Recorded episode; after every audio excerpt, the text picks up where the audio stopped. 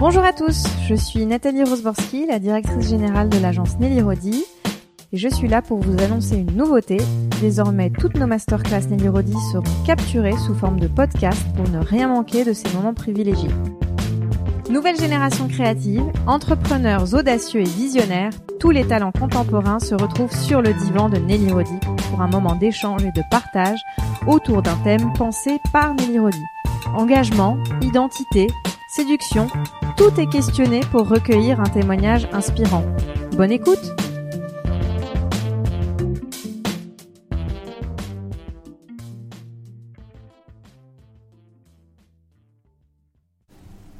Bon. Bonjour à tous, euh, bienvenue chez Nelly Rodi pour ceux qui ont bravé euh, les intempéries. Euh, j'ai le plaisir de recevoir Maëva Bessis euh, pour cette masterclass autour du thème de l'engagement et qui sera la dernière de la saison. Euh, Maëva va nous parler de ce fabuleux projet parisien de la caserne euh, et je la remercie d'être là. Merci présente parmi nous.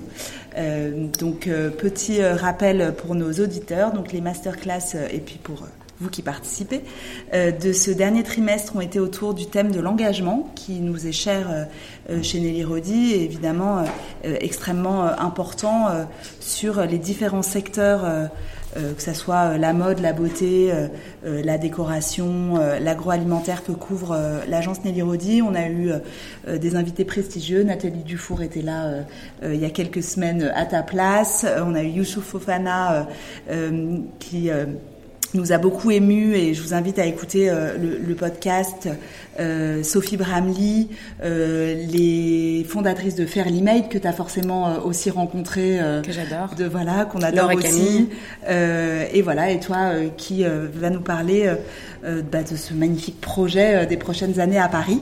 Euh, donc Maëva, si tu peux te présenter, nous dire euh, bah, qui tu es, d'où tu viens et euh, et amorcer ce conversation autour de ce projet. Oui, avec plaisir. Alors, je, j'ai trente et un ans, je, j'habite à Paris, euh, je suis dans la mode depuis la fin de mes études. J'ai fait une école de commerce qui s'appelait l'I S G. Ensuite, j'ai fait mon stage de fin d'études chez Nina Ricci, au service digital. Ah, moi aussi. Et ben voilà, chez Pouch. Ah, incroyable. Passionnée vraiment par le digital, c'était vraiment ce qui me, ce qui me, ce qui me donnait envie de, d'avancer. Euh, donc, j'ai atterri chez l'Exception, qui est un concept store dédié aux créateurs euh, contemporains, euh, qui ça fait sept ans maintenant que je suis là-bas. Je m'occupais au début principalement euh, de toute la stratégie d'acquisition, euh, du site, euh, du marketing euh, plus globalement et des événements en boutique. Euh, j'ai d'abord été directrice marketing, puis directrice générale adjointe. Et là, depuis euh, un an, je travaille euh, en side project euh, sur le projet de la caserne, qui est un espace de quatre mille mètres carrés dans le dixième, qui va devenir le premier accélérateur de transition écologique pour l'industrie de la mode. Alors, comment ce projet Donc, c'est est... un genre de Station F pour la mode. Exactement, pour la mode responsable. Et il y a une petite nuance avec Station F, qui est que notre ambition, c'est vraiment d'aider les créateurs qui ont envie de faire de leur marque un modèle de marque engagée à y arriver plus rapidement. Euh, en leur donnant trois choses qui sont, euh, à mon avis, très importantes. D'abord, de la formation, euh, du réseau et des outils. Euh... Alors, ça, on va revenir sur... Ces... Mais comment est-ce qu'on passe d'un concept store ouais, bien et sûr. d'un site de e-commerce euh, à ce projet-là ? Euh, alors déjà l'exception, l'exception. Qu'est-ce qui s'est passé dans votre tête de fou pour se dire on va. Bah, je pense que c'est qu'il y a une prise de conscience euh, générale, euh, d'abord euh, aussi personnelle, qui fait que euh, moi j'avais vraiment envie d'amener l'exception vers plus de de, de sens. Et d'ailleurs avant le projet de la caserne, on a on a lancé euh, le ce qu'on peut appeler un petit label Smart Choice, qui est basé sur les, les critères des Galeries Lafayette Go for Good, euh, qui permettent en fait de dire euh, bah, ce t-shirt-là par rapport à ce t-shirt-là, il, il, est, il est plus euh, responsable. Euh, et nous, en fait, ça nous a permis de taguer les dix mille références euh, produits qu'on a sur le site en fonction de ces critères. Donc le client, quand il vient sur l'exception, s'il voit le label Smart Choice, il peut se référer à ce label, voir pourquoi le produit euh, rentre dans ce label et prendre une décision plus éclairée sur le, le produit qu'il, qu'il veut acheter. Sachant qu'à la base, il y a quand même un filtre naturel de votre part, euh, qui est quand même d'aller vers des marques qui euh, sont quand même des marques qui apportent euh, soit quelque chose de nouveau en termes de création, soit euh, qui sûr. sont quand même responsables dans leur manière de, d'appréhender le, le, le secteur. C'est une, c'est une, c'est une bataille de tous les jours. Et c'est vrai que quand on a, quand on commence à avoir une boîte qui grandit, qu'on a des investisseurs, on a des objectifs de croissance qui font que parfois on doit prendre des décisions qui sont pas forcément celles qu'on a envie de prendre. Donc on a été, on a été chercher aussi des grandes marques. Euh, mais aujourd'hui, voilà, moi, je me, mon cheval de bataille, c'est de dire on ne rentre plus aucune marque sur l'Exception euh, qui n'est pas Smart Choice et qui n'a pas une démarche euh, qui va dans le bon sens. Et euh, on commence à m'écouter, donc euh, c'est bien. Super. Et alors, comment le projet de la caserne est arrivé ? En fait, la mairie de Paris a, a lancé un appel à projet pour récupérer cette euh, ancienne caserne de pompiers qui était à l'abandon depuis presque quinze ans. Euh, euh, la mairie voulait que ce soit une plateforme d'innovation dédiée à la mode. Euh, Jacques Vérat, qui est un des investisseurs historiques de l'Exception, euh, nous a demandé à Régis et à moi de travailler sur ce, sur ce concept. Euh, moi, j'ai, j'ai, j'ai rapidement vu qu'il y avait une opportunité pour euh, essayer de faire un lieu qui change vraiment les choses. Et donc, j'ai petit à petit euh, proposé des choses. Au début, c'était uniquement un programme écoception. Donc, toutes les marques euh, de la caserne n'étaient pas euh, dans cette dynamique. Et quand on a présenté ça à la mairie de Paris, ils nous ont dit « Ok, votre projet, c'est super, mais il faut aller beaucoup plus loin. Aujourd'hui, il y a une vraie prise de conscience, une vraie nécessité de transformer l'industrie. Euh, ce lieu doit être dédié à la transition écologique. » Euh, donc ça a été aussi ma chance parce que moi j'avais plein d'idées sur ce sujet-là. Euh, si j'avais pas eu le projet de la caserne, honnêtement, j'aurais changé d'industrie euh, parce que je, au bout d'un moment, t'as envie de, de, de faire autre chose. Euh, et donc Jacques Vérat m'a confié euh, le, la renaissance de ce projet en, y met, en mettant au cœur de la caserne, du coup, vraiment le fait d'aider les marques à accélérer la transition écologique. Alors concrètement, si on ouais, rentre dans le dur, parce que tes trois, tes trois piliers. Alors Il y, a, il, y a, il y a trois piliers, ça c'est ce qu'on propose aux créateurs. Les, les axes sur lesquels on va travailler, c'est le sourcing des matières premières, qui représente jusqu'à quatre-vingts pour cent du, de l'impact d'un produit. Mmh. Euh, les volumes de production, hyper important aussi. Il y a des solutions qui existent aujourd'hui pour essayer d'éviter de produire en fait les flops qui ne seront pas vendus, même en, même en solde, même dix ans après, et qui, qui portent un poids, un coût sur les marques. Euh, et la traçabilité aussi, élément très important. Si on veut pouvoir voir à quel moment de la chaîne on peut avoir un impact et ce qu'il faut réduire, ce qu'il faut éviter, il faut une traçabilité euh, euh, complète, ce qui est très dur à avoir aujourd'hui, mais on est dans la bonne voie. Euh, alors, en termes de formation, qu'est-ce qu'on propose aux marques ? Euh, il y aura une quarantaine de masterclass sur l'année, donc ça fait presque une classe par semaine euh, hors vacances scolaires. Euh, et l'idée, euh, c'est de faire intervenir, d'essayer de changer un peu le, les méthodes aujourd'hui de conférences, qui sont souvent les mêmes. Euh, il y a un conférencier, une salle, et le conférencier parle pendant deux heures, il y a dix minutes de questions, et euh, tout le monde rentre chez lui. Nous, on veut vraiment éviter ça. Euh, donc, la grande salle de conférence est une salle qui est aménagée comme un salon avec euh, des, des canapés, des tables, des assises d'auteurs différentes. Et à chaque euh, conférence, chaque thématique, on fait intervenir, on va essayer de faire intervenir à chaque fois un entrepreneur, un chercheur et un professeur, de manière à croiser les points de vue et essayer de décloisonner euh, ces points de vue sur une même thématique. Euh, l'important aussi dans ces masterclass, c'est que le, le public, donc qui sont principalement des créateurs ou des, ou des marques, soit En, soit euh, encouragé au maximum à participer, à donner son avis, à remonter ses problématiques. Quand on parle de développement durable, aujourd'hui, personne n'a la, la réponse. Euh, enfin, y, y, c'est compliqué aujourd'hui d'avoir des, des réponses concrètes. Donc, c'est important pour trouver des solutions de croiser les expertises euh, et les avis. Euh, ça, c'est pour la, la, le, le format, euh, finalement, des, des, des masterclass. J'ai un, je, je m'intéresse aussi, d'un point de vue personnel, beaucoup aux neurosciences. Et on va, on va essayer de, de réapprendre aux gens à apprendre. Parce qu'aujourd'hui, on n'apprend pas de la bonne façon. Et euh, le fait d'activer les circuits neuronaux de la récompense euh, est quelque chose qui va permettre aux gens d'apprendre plus vite. Et aussi, euh, le fait de se dire, OK, quand vous venez dans une masterclass la caserne, l'objectif, c'est que vous ressortiez de cette masterclass et que vous soyez capable d'apprendre à d'autres personnes euh, ce que vous vous avez appris. Et quand on met le, l'être humain dans cette, dans cette position-là, le cerveau retient obligatoirement beaucoup plus facilement. Donc voilà, il y a plein de choses comme ça qui vont. Je ne vais donc pas ça, tout dire parce qu'on va garder encore des petits. C'est génial. Et puis ouais, faut laisser des. C'est... L'ouverture, c'est quand ? L'ouverture, c'est début deux mille vingt et un. On est livré des espaces euh, par la R I V P en octobre deux mille vingt.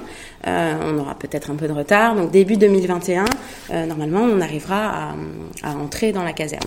En termes d'espace, parce que j'aurais. Donc c'est pu... réservé aux jeunes, juste pour parce que je, je, pour bien comprendre, c'est réservé aux jeunes marques et aux créateurs qui. Pas du tout. Ah non. Parce que je me suis dit, il faut que toutes les marques Bien sûr. Puissent pouvoir accéder à ces masterclass. Ouais. Alors, Euh, L'idée, comme on se positionne vraiment comme un accélérateur de transition écologique, c'est que plus la marque est grande, plus on aura un impact. Oui, c'est-à-dire que si on arrive à motiver des grandes marques, et aujourd'hui on, des grands groupes, à venir se positionner dans la caserne et à dire « Ok, nos équipes, on les encourage, on les aide, on leur donne la formation, les outils et on, on s'engage », pour nous c'est tout bénef parce qu'on aura plus d'impact. En revanche, pour moi c'est important d'avoir dans la caserne un peu la, la globalité de la mode en France représentée, donc à la fois des jeunes créateurs, des grandes marques, des marques de luxe qui défilent en Fashion Week, des marques de prêt-à-porter, euh, et de se dire, ok, on, le, ce qui est clé aujourd'hui pour, pour répondre aux problématiques du vingt et unième siècle, c'est la collaboration, c'est l'engouement, c'est, le, c'est l'engagement. Ben voilà, on, on arrête de cloisonner euh, les marques en fonction de leur positionnement. Donc on pourrait très bien imaginer qu'un grand groupe qui n'a pas de siège parisien puisse avoir un petit espace... Euh... Euh, à la caserne, de, de cowork euh... Alors, tout dépend de la volonté de ce grand groupe. Les trois critères, de, le, enfin le premier critère, le critère le plus important pour moi dans la sélection des marques, c'est la volonté du euh, preneur de décision ou du fondateur de la marque de faire de sa marque un modèle de marque engagée. Le pire qui puisse m'arriver, c'est d'avoir des marques qui rentrent dans la caserne et qui finalement profitent de l'espace qui est incroyable et euh, n'agissent pas, ne, ne mettent pas en place euh, le, tout, tout le savoir. C'est, euh, c'est, tu as besoin de découvrir leur, leur ambition stratégique, euh, stratégique, de transformation. Et je pense que ça, ça vient aussi beaucoup des personnes. C'est-à-dire qu'aujourd'hui, on le voit, quand ça bouge dans des entreprises, c'est parce qu'il y a des, des personnalités qui portent ces problématiques et qui les amènent petit à petit à devenir des points clés stratégiques pour les marques. Euh, aujourd'hui, on, on, on oppose beaucoup, alors de moins en moins, mais euh, développement durable, marque engagée et euh, marque rentable. Non, c'est, c'est plus le cas. Et plus les années vont passer, moins ça va l'être. Aujourd'hui, euh, les, les, bah, tu dois connaître ça très bien, les millennials, euh, vous avez dû faire plein d'études euh, là-dessus. Les, les jeunes ne, ne conçoivent pas consommer euh, autrement, autrement que... qu'avec un, un engagement. Et ils sont de plus en plus pointus sur ce que ça veut dire qu'un engagement. Euh, j'ai un exemple euh, très très concret, tu vois, il y a le fils de Régis Penel qui, euh, qui, est, qui est mon associé, mon boss aussi. euh, cet été, ils étaient sur la plage et, et le petit Charlie dit à sa maman... Euh, il a quoi, Charlie, maintenant cinq six ans? Il a cinq, ouais, ouais. cinq six ans, exactement. Euh, maman, est-ce que la crème que je mets, elle va pas tuer les poissons? Bon, ben bah voilà, à cinq ans, euh, le petit, il est conscient qu'il y a des problèmes avec les crèmes et donc... Voilà, on sent que les marques qui ne prennent pas le train maintenant, elles auront un train de retard, et celles qui, qui, qui, qui continuent à dire « Non, euh, moi je veux faire du beau, donc je m'en fous du bien », elles n'existeront plus. Moi, j'en mets ma main à couper. Mais après, pour faire le bien, euh, c'est bon. Évidemment, euh, c'est, il faut tous euh, que toute l'industrie se mette en ordre de marche, mm-hmm. mais c'est, c'est pas si simple. On le voit au quotidien, euh, notamment chez des grands groupes dont le modèle est économique. Euh, c'est basé sur euh, bah, du profit, de la rentabilité, des énormes volumes fabriqués très très très très loin, dans des conditions pas toujours euh, c'est très euh, optimales. Complexe. Et ça veut dire que c'est changer au global tout un business model. C'est très complexe, mais mais euh, les tous les acteurs de l'industrie ont conscience de cette nécessité de se transformer aujourd'hui. Et il y a même des, des groupes français qui avaient délocalisé des usines de production en Chine, qui sont en train de rechercher des locaux en Europe pour relocaliser, parce qu'ils ont conscience que s'ils veulent garder ces grosses marques, en fait, ils sont obligés de bah, faire un pas en arrière. On a fait un choix euh, il y a une, dix, vingt ans, Euh, qui n'était pas le bon choix. Aujourd'hui, on s'en rend compte, donc on essaye de corriger. Et la problématique, c'est de corriger ces choix le plus rapidement possible.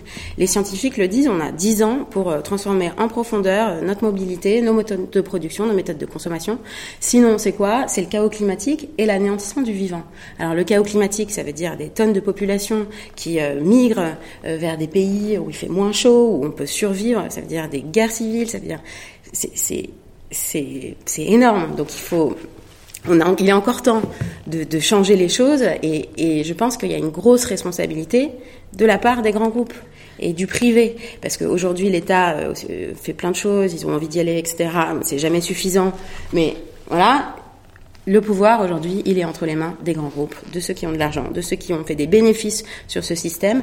Et je suis profondément persuadée, en tout cas j'ai envie d'y croire, que les, les messieurs et les madames qui sont euh, en haut et qui, euh, aujourd'hui, ont le pouvoir... Ce sont les messieurs, d'ailleurs. Et c'est souvent les messieurs, d'ailleurs. Hein hein mais il y a aussi des madames qui arrivent. Euh, moi, je, j'ai, j'ai confiance en l'être humain et je pense que maintenant qu'on a les clés, on a les clés, on, on le sait, on ne peut plus fermer les yeux. Donc, il faut que ces gens-là prennent les bonnes décisions. Et c'est et le projet de la caserne est aussi là pour apporter des solutions, parce que c'est aussi, il y a des gens qui veulent bien faire mais qui savent pas comment faire aujourd'hui. Donc, euh, apporter des nouvelles solutions euh, et, euh, et voilà, et, et montrer qu'il y a un engouement. Un truc important aussi dans la caserne, c'est qu'on est axé solution. C'est un, toute la partie oxygène, euh, de euh, faire de la R S E, euh, des contraintes, et cetera. On essaye de la, de, la, de, de la contrer en apportant des solutions. Un exemple très concret, vous connaissez le coton, le coton bio. Voilà, une des problématiques avec le coton, c'est que ça utilise énormément d'eau. Okay, je crois que c'est quatre pour cent de l'eau potable qui est utilisée pour les cultures de coton, euh, pour le textile. Hein. Euh, y a un truc qui est sorti qui s'appelle polyther, qui est euh, une espèce de granule que l'on plante en même temps que la graine de coton. Euh, et en fait, il faut savoir que quand on arrose une plante de coton, il y a seulement vingt pour cent de l'eau qui est absorbée par la plante, tout le reste part euh, dans la terre. Donc cette granule, elle récupère euh, jusqu'à quatre-vingts pour cent d'eau et la redistribue en, petit à petit euh, à la plante de coton. Ce qui veut dire que le problème de l'eau, on a une solution aujourd'hui pour le coton. Ce truc-là, ça existe depuis, euh, je pense, deux, un an ou deux ans. Il faut que ça, il faut que ça, il faut que ça ait une visibilité. Il faut que tout le monde s'en serve. Il faut que Monsanto s'empare du problème, tu vois. En fait, oui. Ils ont une responsabilité aussi, ces gens-là. Et donc, ce qui est, ce qui est extrêmement complexe, euh, c'est, euh, c'est qu'en fait, euh, ça touche, mais tous les petits pans de l'industrie. Et c'est pour ça que je suis complètement d'accord avec toi. C'est que tout le monde doit se mettre en ordre de marche, que ça soit les marques, mais qui ont un impact sur leurs fabricants, qui eux-mêmes ont un impact sur euh, Euh, bah, les producteurs de matières premières. Ouais, rang euh... un, rang deux, rang trois. De jusqu'à, dans la mode, il y a jusqu'à douze intermédiaires quand on part de, de, de, de la graine jusqu'au produit fini. Euh, effectivement, il faut insuffler petit à petit euh, cette démarche. Et comment on fait pour insuffler cette démarche? C'est en posant des questions. Moi, je me rends compte vraiment. Et, parce qu'en posant des questions, tu comprends les problématiques. Et en comprenant les problématiques, tu es plus apte à y trouver des solutions. Euh, voilà. Et après, un truc aussi important dans, dans, dans la caserne, euh, je, je, je, on s'intéresse beaucoup au biomimétisme et au fait d'essayer de, de, de trouver des solutions à partir des, des, du, du vivant qui, finalement, depuis quatre milliards d'années, euh, a réussi à survivre à, à ces milieux qui se sont beaucoup transformés. Euh, donc on, on, va, on, on est en discussion avec le CEBIOS, qui est le Centre européen du biomimétisme, justement pour créer des masterclass qui reconnectent les gens vivants et qui leur, et qui leur donnent les clés en fait finalement pour comprendre comment la planète euh, évolue, produit en cycle, euh, arrive à, à, à survivre sans avoir de déchets euh, et essayer de s'inspirer de ces modèles-là pour, euh, pour transformer notre société. C'est hyper intéressant, mais c'est vrai que t'as, t'as plein de gens, euh, enfin, nous on le voit, alors c'est, c'est beaucoup moins le cas, hein, je dois dire, mais il y a, il y a quelques années, quand on commençait à amorcer ces discussions avec nos clients euh, autour de euh, l'éco-responsabilité, du durable, et cetera, on nous disait, euh, c'est pas trois t-shirts en coton bio euh, qui vont changer les choses. Ça avait le don de, de m'horripiler, mais euh, euh, voilà, c'est, c'est, c'est, c'est du vécu. Et c'est, y a, mais effectivement, c'est pas trois t-shirts en coton bio qui vont changer les choses, parce que le problème, et tu l'as très bien dit avec les différents euh, euh, sujets, et c'est pour ça que je voudrais qu'on y revienne, c'est qu'en fait, c'est pas uniquement produire une petite partie de sa collection dans des matières durables, c'est aussi mieux construire les collections. Et ça, c'est quelque chose avec euh, Cécile, euh, sur lequel on, on, on prend beaucoup la parole, et notamment euh, d'arrêter ce que tu disais tout à l'heure de euh, tous les déchets, les produits qui vont jamais se vendre parce que, en fait, pour remplir, parce que la réalité de nos métiers, c'est ça, hein, on a un plan de collection, euh, et pour remplir des cases, parfois, on fait des produits absurdes. Personne n'y croit dans les studios euh, de développement produit. On se dit, oui, bon, bah, ça, on va en vendre euh, euh, trois broutilles. Oui, non, on sait qu'on ne va pas le vendre, donc pourquoi le faire? Pourquoi donc, le faire, exactement. Tu, tu disais que vous alliez être so- équipés, euh, donc si tu peux nous en dire un petit oui. peu plus. Alors, euh, moi, il y a une solution qui me, qui me bluffe et en laquelle je crois beaucoup, qui s'appelle Tekin, T E K Y N. Euh, et en fait, une des problématiques des marques de mode aujourd'hui, c'est qu'elles sont obligées de tout produire en début de saison, de manière à faire des économies d'échelle, euh, enfin de, de, de quantité, et, euh, et après, ce, ce qui se vend est sold out en deux, entre deux, trois semaines, il n'y en a plus, et ce qui ne se vend pas restera sur les bras pendant très longtemps. Donc Tekin se place entre les ateliers et la marque et permet de produire seulement une petite partie de la collection en début de saison et de reproduire en flux tendu en moins de deux trois semaines les produits qui se vendent. Ce qui veut dire que c'est super parce qu'en fait tu vas produire plus de tes best-sellers euh, parce que tu vas être en capacité de le faire et tu vas arrêter de produire ce qui ne se vendra jamais, ce qui va, ce qui est dé- dé- dé- enfin, qui va être détruit ou pas. Ou, enfin, Donc tous les flops, on arrête de les produire. Et donc ça, ça implique deux choses. Tu ça, permet, ça permet ton réassort aussi rapide. Donc là, le côté aussi rentabilité, parce que euh, on est, on est quand même. Enfin, les, les marques sont là pour gagner de l'argent. C'est, c'est aussi pour elles tout bénéf en fait de construire comme ça, parce que ça te permet de réassortir dans la saison ce qui avant n'était pas. Euh, exactement, possible. exactement. Et il faut raisonner au prix de prix du produit vendu et pas au prix du produit pro, produit finalement, parce que euh, quand on oui. fait le calcul, euh, finalement, un produit qui ne sera jamais vendu va coûter très cher à la marque parce qu'il va devoir être stocké pendant je sais pas combien d'années. On va devoir avoir du personnel pour le vendre en solde. Et ça, c'est des choses qu'on prend pas du tout en compte oui. euh, aujourd'hui. Mais ça, c'est un réel changement radical. C'est un de changement mentalité, mais radical. Je ne sais pas s'il y a que des professionnels du, du secteur ici, mais c'est en termes de, de, de, d'état d'esprit. Enfin, moi, j'ai, je, rencontre, je rencontre dans les, les, les boîtes que, pour lesquelles on, on fait du conseil parfois des, des, des gens dont le métier, leur, leur euh, salaire variable, il est sur le nombre de produits qu'on va produire. Mais, euh, mais, tu vois, c'est, c'est peu importe en fait ceux qui vont se vendre.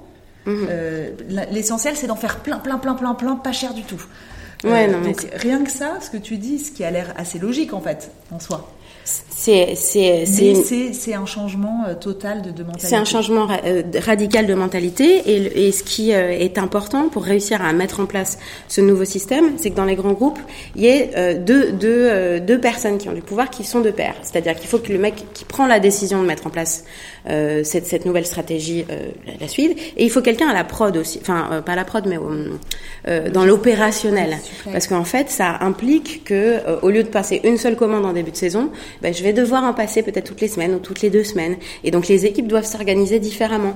Mais je pense que voilà, il y a, il y a trois quatre ans, quand on, enfin, peut-être un peu moins, quand on parlait de ça, les équipes étaient là non non je vois pas l'intérêt, euh...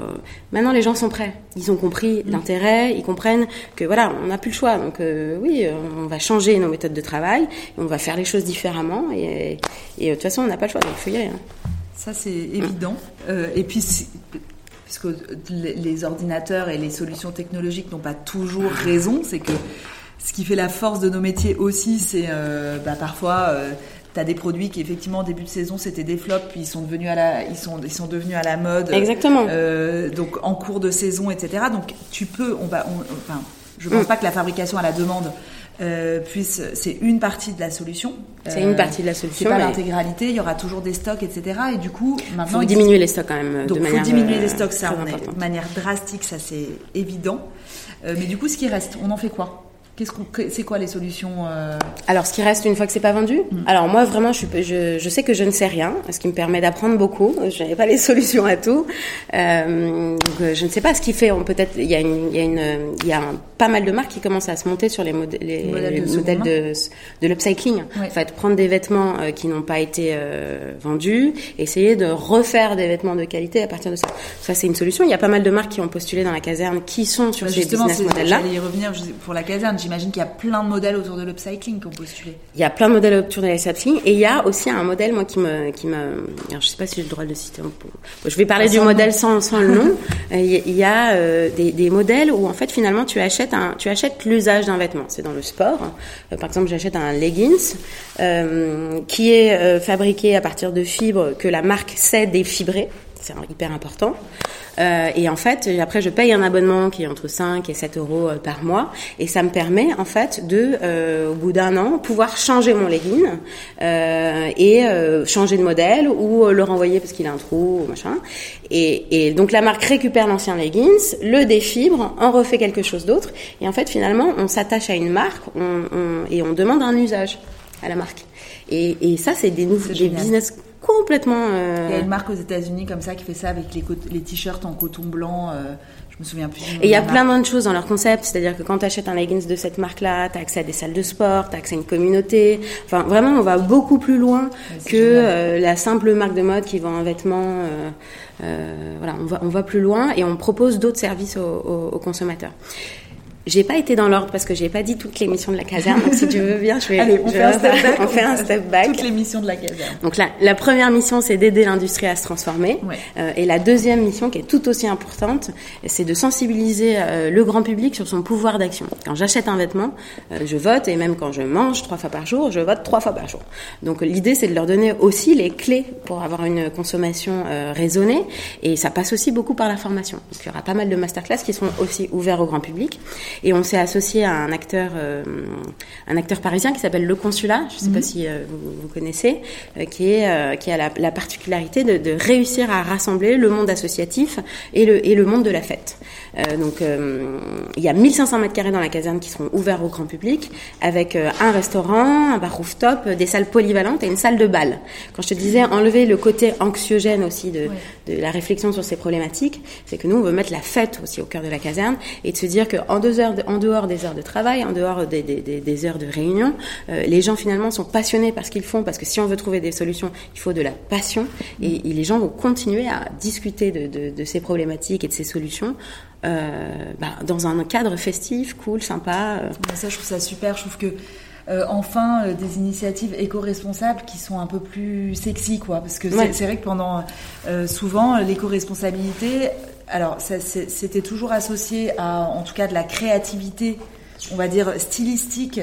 Euh, qui était assez qui était restreinte, restreinte ouais. euh, et puis euh, oui c'était toujours, il fallait toujours être très sérieux euh, et euh, mmh. avoir des P L V qui étaient ou euh, des, une image esthétique euh, où il fallait voir un champ de coton ou un champ de lin, bien euh, sûr. Euh, parce que ça faisait éco-responsable, et effectivement l'éco-responsabilité elle doit pas être segmentante, elle doit au contraire être euh, mais moi j'ai été, j'ai été ouverte et fun. De manière très concrète confrontée à ce problème au début euh, de, la, de la caserne quand j'essayais de vendre ce projet, parce qu'on me dit non mais tu vas faire un lieu euh, pour euh, bobo, on va vendre des paniers en osier euh, et des beignets péruviens, euh, nous on veut faire un lieu de la mode, la vraie mode, la mode parisienne, et ma bataille c'est de dire euh, euh, le, le la désirabilité reste le premier critère d'achat d'un vêtement de mode. Donc euh, aujourd'hui, il n'est pas question de, de, de, de, de, de, de, d'enlever de cette désirabilité, de mmh. le mettre au second plan. Euh, et les grands designers de demain, moi j'en suis convaincue, euh, sont des designers qui vont savoir faire de cette contrainte euh, un, une propulsion de créativité. Tu vois, un, le, ça, il... tu peux pas faire plus plaisir à Cécile que de dire ça. C'est vrai. De la contrainte doit naître la créativité. La créativité, ça, on c'est en est ça. Convaincu, ça. Et les... Comment ? C'est un booster de créativité. Exactement. La contrainte est un booster. Je vais le ressortir, ça, c'est très bien. Non, mais moi, j'en suis convaincue. Et, et les grands designers de demain euh, sont ceux qui euh, vont prendre ça en compte dès maintenant. Et tu vois, je, je, je commence à discuter avec pas mal de marques de luxe, et cetera, parce qu'elles ont aussi en tête ces problématiques, elles ont envie. Et il y a souvent un peu un, un, un, un, un égo de la mode parisienne qui fait que l'art et le style doit passer avant euh, le choix d'un matériel, d'un matériau, et cetera. Euh, moi, je pense qu'aujourd'hui, on peut faire les deux, les deux, et je pense qu'on doit faire les deux. Et je pense que le beau sans le bien n'est plus beau aujourd'hui, et, et il le sera encore moins demain. Donc, euh, et, et, tu, et je rajouterais même, on peut faire même profitable et, et on peut gagner de profit, l'argent. Mais bien sûr, parce que la profitabilité reste au cœur de, des problématiques des marques que j'entre dans la caserne. Hein. Il est, enfin, si la marque n'est pas profitable, elle va s'arrêter et elle va mourir. Parce qu'on peut Donc, faire du volume aussi, c'est pas antinomique. Ça, on, on nous fait souvent la remarque en disant oui, mais finalement, euh, ce qu'il y a de plus éco-responsable, c'est, c'est, c'est de pas faire de produits.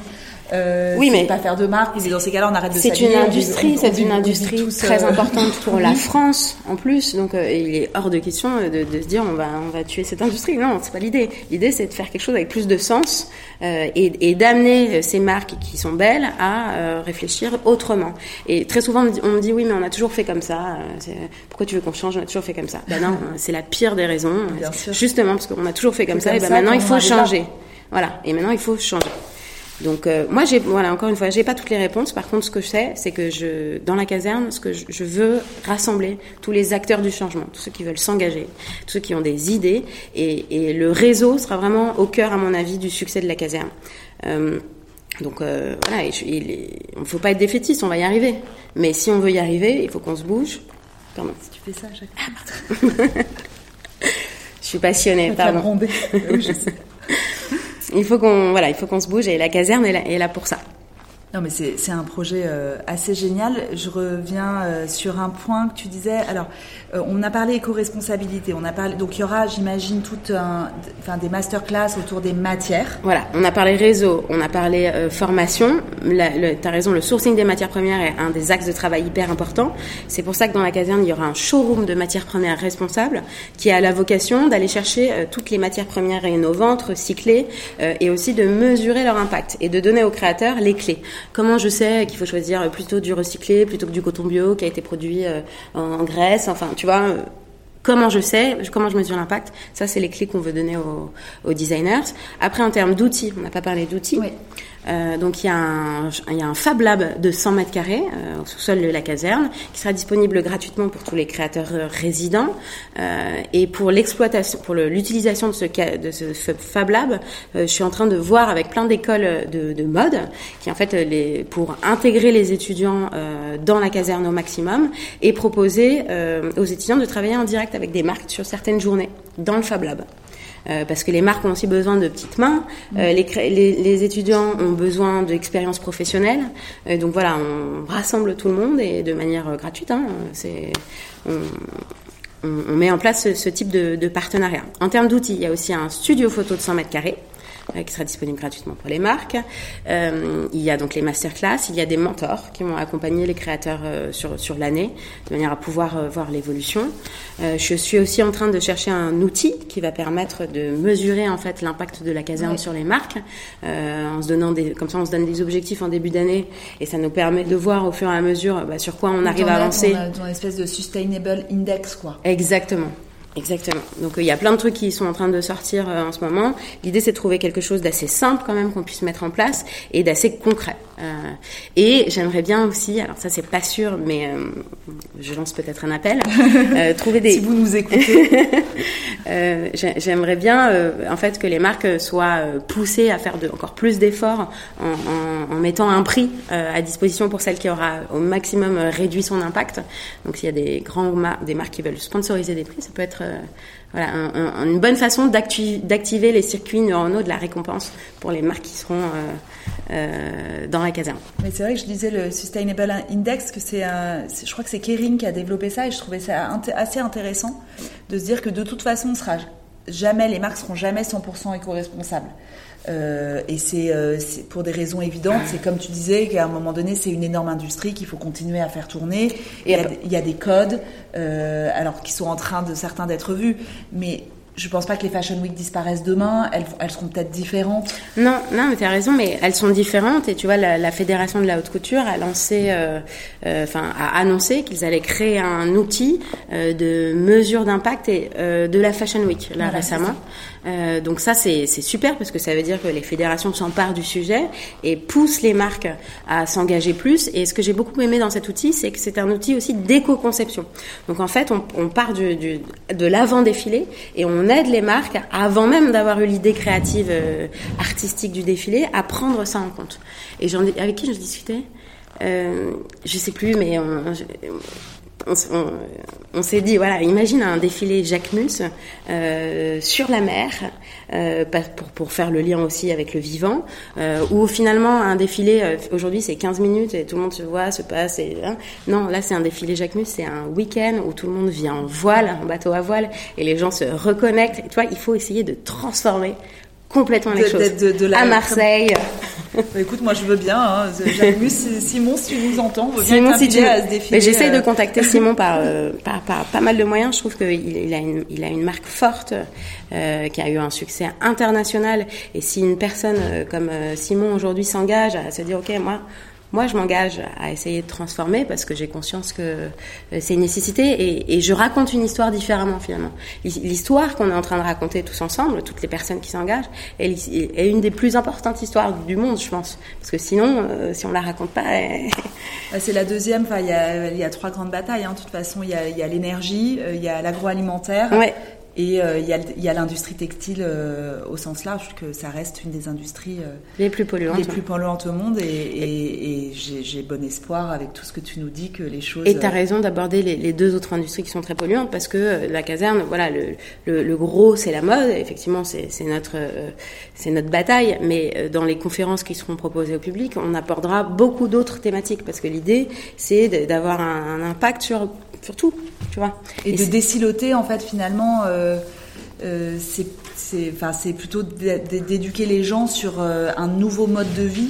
Ouais, euh, les, c'est pour ça que j'aime les... bien l'approche de, de vraiment reconnecter avec le vivant, en fait, parce que finalement tout part du espèce de bon sens un peu humain. Exactement. Euh, de remettre des, enfin, des, des choses logiques. Euh... Leur donner les clés, parce qu'aujourd'hui, on ne sait pas, on nous a mis plein de choses dans le cerveau euh, qui ne sont pas vraies, euh, mm. on ne sait plus à quoi se fier. Euh, euh, tu vois, on nous a dit euh, pendant, pendant des années, il faut manger de la viande trois fois par jour pour avoir un corps en santé, euh, en bonne santé. Euh, je vous conseille le documentaire sur Netflix qui s'appelle euh, Game Changer. Game Changer, ouais. Game Changer, où en fait, je... finalement, c'est des athlètes de haut niveau qui, le jour où ils ont décidé d'avoir une diète végane, euh, non pas végane mais euh, sans viande en tout cas, euh, ont vu leur performance décuplée. Donc en fait tu peux être en meilleure santé sans manger de la viande et, et... ça personne ne nous l'a dit, donc mais il y a plein de choses à déconstruire que, euh, mais même pour les professionnels du secteur c'est compliqué parce que finalement on dit bah euh, il faut que le, le consommateur euh, il, il veut de plus en plus de matières naturelles. Euh, parce que il veut que ça soit bien pour son corps, et cetera. Mais, Mais finalement, le coton, c'est ce qu'il y a de plus polluant. Euh, donc en fait, tu, tu sais plus. On alors, dit que ce qu'il y a moins polluant, c'est euh, les produits issus de la pétrochimie, mais c'est non, tout, alors, un tout autre impact. Je grossis le trait exprès. Ouais, ouais, bien sûr. Hein. Mais, mais c'est vrai quand tu dis qu'il faut des clés, et je, je pense que faut c'est qu'on comprenne mieux, exactement. Comprenne mieux comment tu peux agir. Il faut qu'on comprenne mieux comment on peut agir. Et là, tu parlais des fibres issues de la pétrochimie. Je vais revenir sur mon axe solution. Euh, le problème avec les fibres synthétiques, c'est quoi ? C'est les microfibres qui s'échappent. Euh, quand, à chaque lavage, euh, il y a cinq cent mille tonnes de microfibres qui sont déversées dans les océans chaque année. Les poissons les mangent et nous on mange les poissons. Donc euh, on n'est pas, c'est pas super. Euh, ça, euh, honnêtement, moi je me disais mais la seule solution finalement c'est d'arrêter de produire ces fibres parce que sinon on va pas y arriver. Eh bien, j'ai découvert un truc. Encore une solution qui vient de la mer. Euh, en fait, il y a des algues qui produisent du biogaz. Il y a un truc qui s'est fait en Argentine, une ferme d'algues pour produire du biogaz. Au bout d'un an d'exploitation, ils se sont rendus compte que bah, les, les, les algues produisaient plus de biogaz. Ils comprenaient pas pourquoi. Donc, ils ont analysé et il s'avère que ces algues attiraient toutes les microfibres et donc tous leurs pores étaient bouchés. Et donc, elles n'arrivaient plus à produire du glace. Ce qui veut dire que ces algues euh, attirent les microfibres. Donc, et ils ont fait servir de capteur. Exactement. Ils ont fait une étude et il faudrait euh, dix mille mètres carré euh, pendant cent ans euh, si on, euh, pour récupérer euh, la totalité des microfibres qui ont été euh, déversées dans les océans depuis cinquante ans.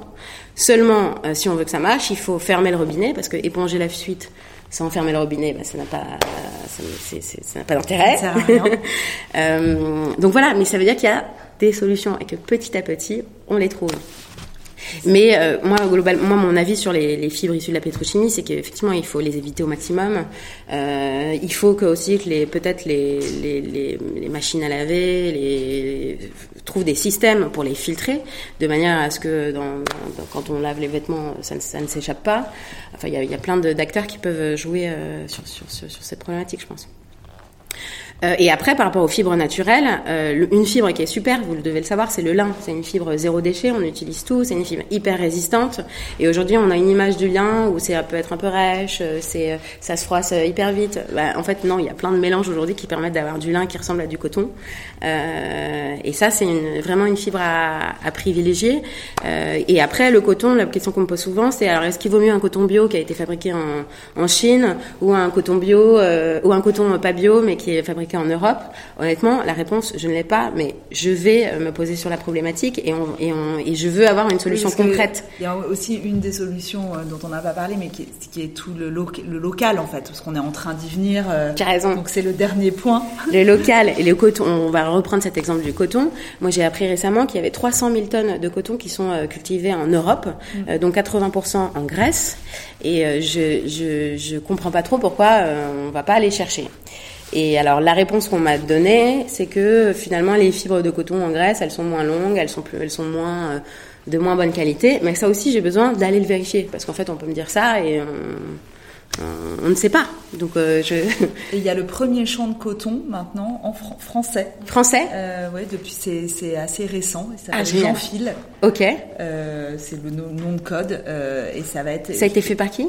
Bah, c'est ce, ce monsieur-là, okay. Jean, cette société. Euh, je pense pas que ce soit son vrai nom. Hein, bah, génial. Je pense que c'est un nom de code, mais Jean-Fil, j'ai, j'ai, pas en, j'ai pas encore creusé. Euh, on va le soutenir. Euh, si quelqu'un sait d'ailleurs d'où, d'où ça vient, mais en tout cas, c'est dans, je crois que c'est dans le sud de la France. Ça sera le, c'est les premiers champs de coton français. C'est super. Et il y a, y a un, un challenge qui est hyper important pour les agriculteurs, c'est le fait de, d'essayer de faire de l'agriculture raisonnée, de l'agriculture qui tourne, et avec des éco- recréer des écosystèmes. Ça s'appelle un peu, ça s'appelle l'agriculture trois D finalement, où on va éviter de mettre des pesticides parce qu'on aura planté un arbre, un buisson, un truc qui va faire que... Et, et c'est ce que la nature en fait fait depuis des milliards d'années et que nous, on n'a pas réussi à faire parce qu'on s'est dit, on veut du rendement, on veut du rendement, on veut du rendement, euh, on va faire que ça, on va mettre des machines. Et ben non, on fait plus comme ça. Aujourd'hui, il faut remettre les gens dans les champs, euh, re, re, recréer des écosystèmes, essayer de se dire bah, peut-être que ce qu'on faisait avant c'était mieux. Et peut-être, peut-être qu'il faut y revenir en mettant de la technologie, euh... en mettant de la technologie. Et peut-être qu'un champ de coton, ça doit pas être uniquement un champ de coton, ça doit être aussi un potager, ça doit être aussi, euh, euh, tu vois, plein, plein de choses différentes. Donc euh, voilà, il faut, faut se dire que très probablement euh, tout ce qu'on sait, il euh, y a plein de choses qui sont fausses, donc il faut repartir du début et se dire ok, c'est quoi le problème, comment on le résout, et on se met en place un plan d'action. Et aussi hyper important, du timing, parce que euh, c'est bien beau de dire tout ça, mais il faut essayer au maximum de, de mettre des, des, des points d'étape et d'essayer de les, les, les... Bah, surtout pour les marques euh, qui finalement ont vingt ans d'historique, euh, voire trente ans d'historique, de, d'avoir fait complètement différemment euh, que ce qu'on va leur demander de faire demain. Donc euh, Le, le, le, pour moi, c'est un des grands enjeux, c'est, c'est la pédagogie autour ouais. du, du, de la transformation euh, et du ch- changement des entreprises, que ce soit des changements de mentalité. Mais ça, à la limite, il y a toute une nouvelle génération de travailleurs qui est en train d'arriver pour aussi, comme toi, échanger pas mal avec les écoles de mode. Les étudiants ont cette volonté de toute façon de faire les choses différemment. Bien sûr. Euh, mais il y a aussi tout un tas de métiers à reconvertir, à retransformer, mmh. à rééduquer. Euh... Mais moi, ce qui me donne beaucoup d'espoir, c'est que j'ai, j'ai vraiment l'impression que quand on, quand on explique aux gens et qu'on leur donne les clés, qu'on leur dit « vous avez le pouvoir dans votre société d'insuffler ça », ben, il y a du changement qui se passe. Et, et quand on voit que... Une, qui c'était je crois que c'était le... le, le Le Coq Sportif, euh, Marlène du Coq Sportif me disait voilà, suite à une étude de consommateurs, euh, on s'est rendu compte qu'il fallait qu'on aille vers plus des baskets plus éco-responsables avec peut-être des cuirs de substitution, et cetera. On l'a fait. Elle m'a dit il y a eu un engouement dans la boîte, c'est-à-dire que euh, voilà, les équipes étaient contentes, on avait on était fiers de notre travail. Euh, voilà, c'est ça, ça met du bonheur aussi au travail.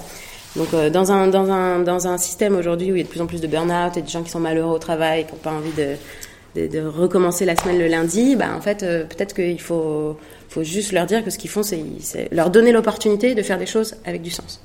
Bah, je pense que t'en es les, et après je vais laisser la parole au public pour d'autres questions, mais t'en es euh, euh, la, la démonstration, c'est-à-dire que tu nous as dit en début de que si t'avais pas eu ce projet-là, t'aurais quitté l'industrie. Ouais. Euh, je pense que redonner du sens à la consommation, c'est numéro un, mais redonner du sens aussi aux acteurs de cette industrie qui finalement, enfin moi je peux comprendre des gens qui peuvent aussi étouffer en se disant mais nous on n'arrête pas d'entendre que c'est l'industrie la, deux, la deuxième industrie la plus polluante, et cetera. Pour, pour des, beaucoup de gens c'est le quotidien, c'est une réalité de, de travail, c'est-à-dire Bien qu'à sûr. Un moment donné tu peux être acteur de ta consommation, t'es pas forcément toujours acteur euh, de ce que tu fais au quotidien parce qu'il y a ta direction qui donne un Euh, enfin, qui te donne un cap que tu ne suis pas forcément, mais c'est, je pense que c'est important euh, aussi d'avoir des lieux comme ça pour redonner du sens à toute une industrie, aux gens qui, tra- et aux gens qui la font. Mmh. Et aider, aider, parce que c'est des problématiques qui sont très complexes, et c'est vrai que si on n'a pas de lieu où se retrouver, où rencontrer les bonnes les, personnes, les solutions, et cetera, en fait. C'est compliqué. Chacun dans son coin, en fait, on n'arrivera à rien. Euh, vraiment, la collaboration, c'est, c'est force ce qui, du, la, force, la du force du collectif. Exactement. Bon, bah super, c'est un projet... Euh... absolument génial. C'est pas facile tous les jours, hein, mais j'imagine. Tu peux déjà, euh, juste dernière question, curiosité, est-ce que tu as déjà des partenaires que tu peux dévoiler, des gens qui ou des marques qui vont s'installer là-bas, ou c'est encore prématuré? Alors, c'est, c'est, euh, je vous donne rendez-vous le trente et un décembre pour l'annonce des trente marques présélectionnées. trente et un décembre trente et un décembre parce que je me laisse jusqu'au dernier moment pour euh, aller encore chercher ça. Allez, encore, j'avais promis avant la fin de l'année, donc ce sera D'accord. le trente et un décembre. Et puis ceux qui sont montés dans le bateau avant le trente et un décembre, bah welcome. Et puis ceux qui sont pas montés dans le bateau, bah ce sera pour la prochaine promotion. Simon, si tu m'entends. Bon, il a encore quinze jours pour donner sa réponse. Merci Maëva. Je t'en prie. Je vais vous laisser la parole. J'imagine que vous avez euh, ou des commentaires ou des questions, euh, des sujets qu'on n'aurait pas abordés. Allez, qui se lance ? Bah c'est bien, ça veut dire que j'ai été très, euh, très claire. Je voulais savoir s'il y a des projets avec étrangers qui sont un peu plus avancés, qui vous inspirent ? Alors oui, il y a plein de projets. Et c'est vrai qu'en France, c'est bien que ça arrive parce qu'il y a, des, y a d'autres villes qui ont fait pas mal de choses avant. Moi, j'aime beaucoup le projet de The Mills qui a, qui a, qui a été euh, lancé à Hong Kong. Ils vont en ouvrir un à Londres euh, l'année prochaine. C'est, c'est pareil, c'est un, c'est un accélérateur dédié à la mode durable.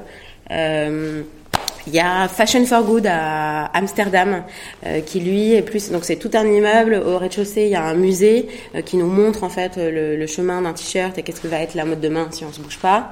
Euh, après t'as un, un lab de solutions et après t'as des t'as des des start un coworking de start-up. Euh, et le, leurs startups sont hyper intéressantes parce qu'il y en a beaucoup qui travaillent en fait sur des nouvelles matières premières euh, bio-inspirées euh, et ça vraiment dans le, dans le showroom de matières premières de la caserne il faut vraiment qu'on arrive à toutes les, les proposer. Euh, il y a une super matière aussi, alors je sais pas s'ils sont chez Fashion for Good mais c'est une, mat- une matière à, à base d'algues qui s'appelle Sea Cells. Et en fait, c'est le mélange entre de la cellulose, donc euh, pulpe de bois et, du, et des algues. Et ça permet d'avoir une, une, une matière qui est à la fois très bonne pour la peau, parce que antioxydante, parce que tous les bienfaits des algues finalement, très douce. Et en fait, on se dit, bah, cette matière elle a quand même le potentiel de, de, de de se développer à grande échelle parce que des cultures d'algues, finalement, on peut en faire partout dans l'océan en mettant des plateformes. Il euh, n'y a pas besoin d'eau, il y a déjà la, l'océan. Euh, tu peux pas mettre des pesticides, ouais, ça grandit tout seul. Donc, euh, est-ce que c'est pas la matière du futur, la matière à partir de l'algue ? Est-ce que c'est pas le coton de demain ? Ben, peut-être. Après, il faut prendre en compte que si demain, euh, les gens qui font du coton, ils ont plus de travail, ben, et... donc, voilà, il y a tout un écosystème à prendre en compte, mais il y a des solutions qui existent aujourd'hui. Et en Asie, y a rien, t'as rien vu ? En Asie, écoute, j'ai... je t'avoue que j'ai pas trop eu le temps de... Ça, c'est vraiment des projets qui sont venus à moi, ouais. Des gens qui nous ont contactés, voilà, ou qu'on a rencontrés dans des événements. Il euh, y a, il y a clairement un travail de, de recherche, parce que je suis sûre qu'il y a plein d'espaces qui existent. Et d'ailleurs, si des gens veulent m'envoyer des, des benchmarks, je suis tout à fait pour. Parce que moi, je cumule un peu les deux, les deux tafs en ce moment, l'exception à la caserne, euh, donc ça que je prends de temps. On est assez preneurs aussi, parce qu'on nous pose souvent la question. C'est vrai que euh, en Chine, enfin. Euh, On n'a pas l'impression que là, le, que le tournant éco-responsable euh, soit là, et en termes de consommation et en termes de fabrication. Euh, alors de fabrication de plus en plus, ils ne vont pas avoir le choix puisque les Européens font fabriquer là-bas, mais c'est vrai qu'ils sont tellement clés en fait. Il y a deux sons de cloche, il y a vraiment deux, deux sons de cloche. Moi, je connais pas très bien euh, l'industrie, ce qui se passe vraiment là-bas, mais euh, les Chinois ont pris conscience quand même de la nécessité de se transformer parce que vu leur nombre, en fait, s'ils continuent oui. à produire et à faire tout ce qu'ils font, ben, ils vont être les premiers perdants de euh, cette, euh, cette, cette problématique écologique. Donc, euh, ils se bougent. Je sais qu'il y a... Il y a beaucoup de formation aussi qui est faite dès la petite école mmh. avec euh, des livres sur les écosystèmes. Tu vois, il y a plein de choses qu'on devrait faire en France aussi, à mon avis, au niveau ouais, de l'éducation. Mais après, et après, on sait que là-bas, ça peut aller tellement vite. Bah oui, parce que c'est pas, c'est enfin, il y a une règle et tout le monde est obligé de la suivre. Donc, euh, à partir du moment où la décision est prise en haut, euh, mais finalement, c'est des solutions radicales aussi comme ça dont ouais. on a besoin. Mmh. Donc, euh, voilà. Mais moi, je suis convaincue qu'en Europe. C'est les, les grandes entreprises qui vont réussir à insuffler ce changement nécessaire. Et là, on est vraiment à une phase pivot.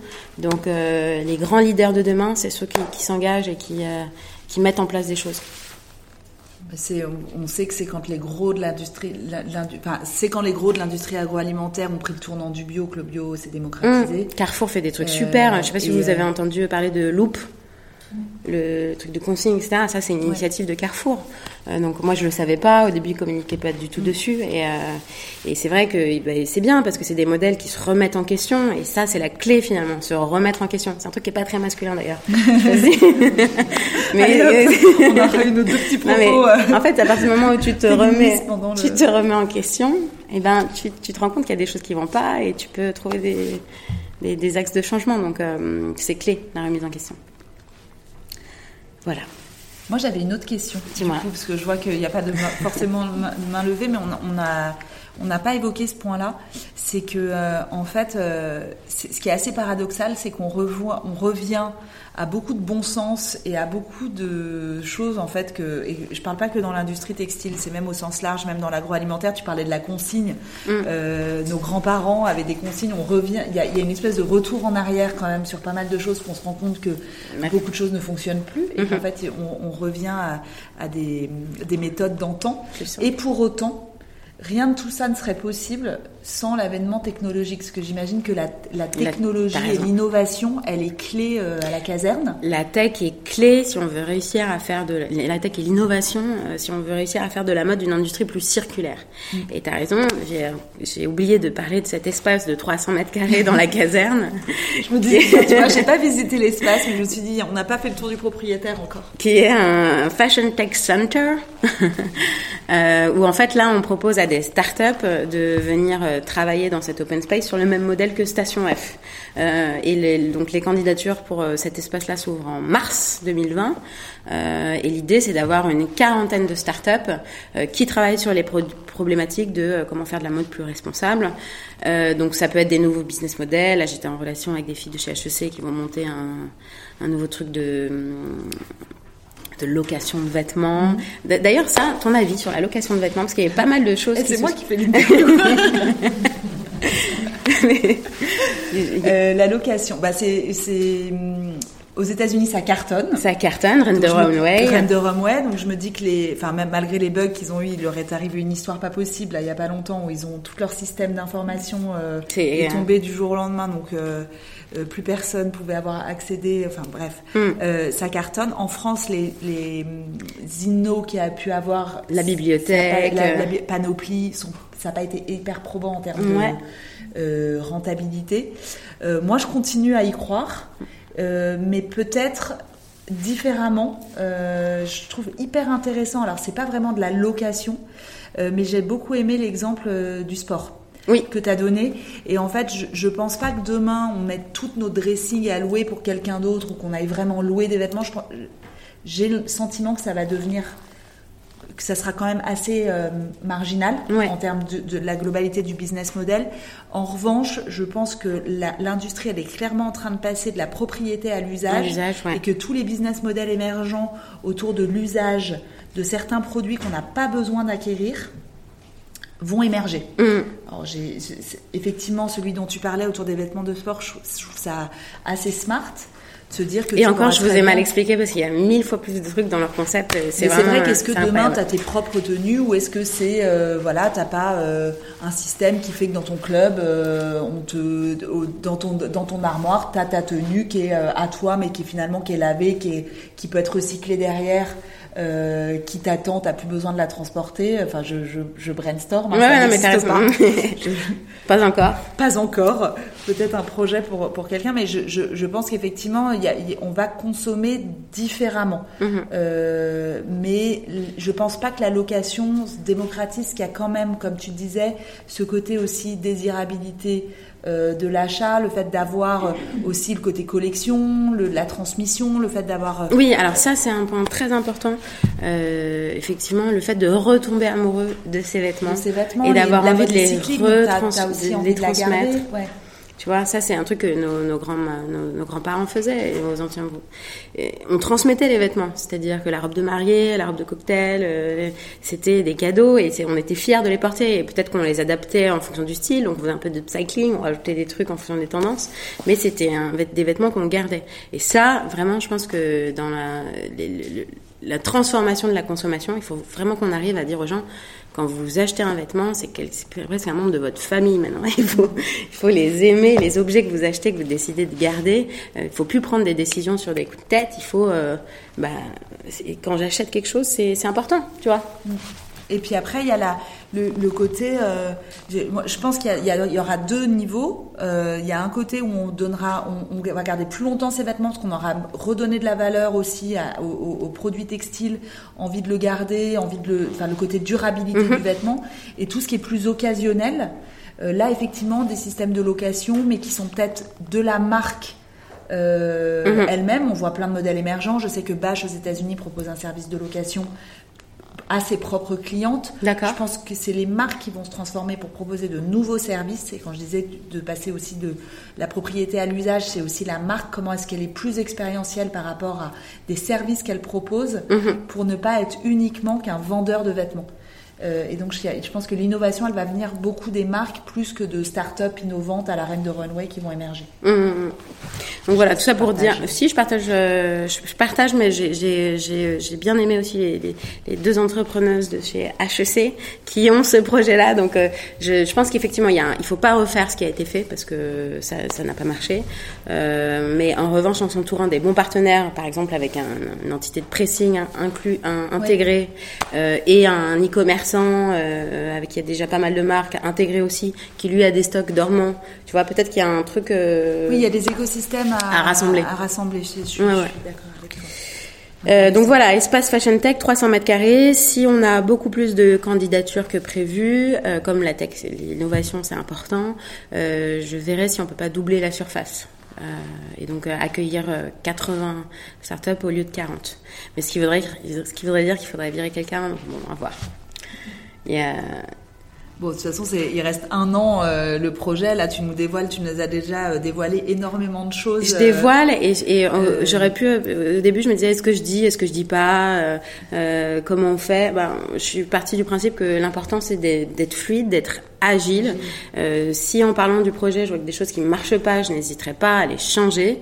Il euh, n'y a rien de figé. Et après, euh, voilà, moi j'ai la chance d'avoir un lieu qui est magnifique, d'être financé. Euh, donc j'ai tout en main pour. Euh, enfin, on a tout en main pour euh, faire vraiment quelque chose de cool. Après, il faut vraiment réussir à agréger tous les acteurs, à dire à tout le monde, allez, venez, on y va tous ensemble. Et euh, ça va bien se passer. Mais oui, c'est évident. Voilà. Bah merci Maëva. Je ne sais pas s'il y a d'autres questions. Bah c'est bien, on a Alors été on très clair. Merci, merci beaucoup. Maëva. Merci.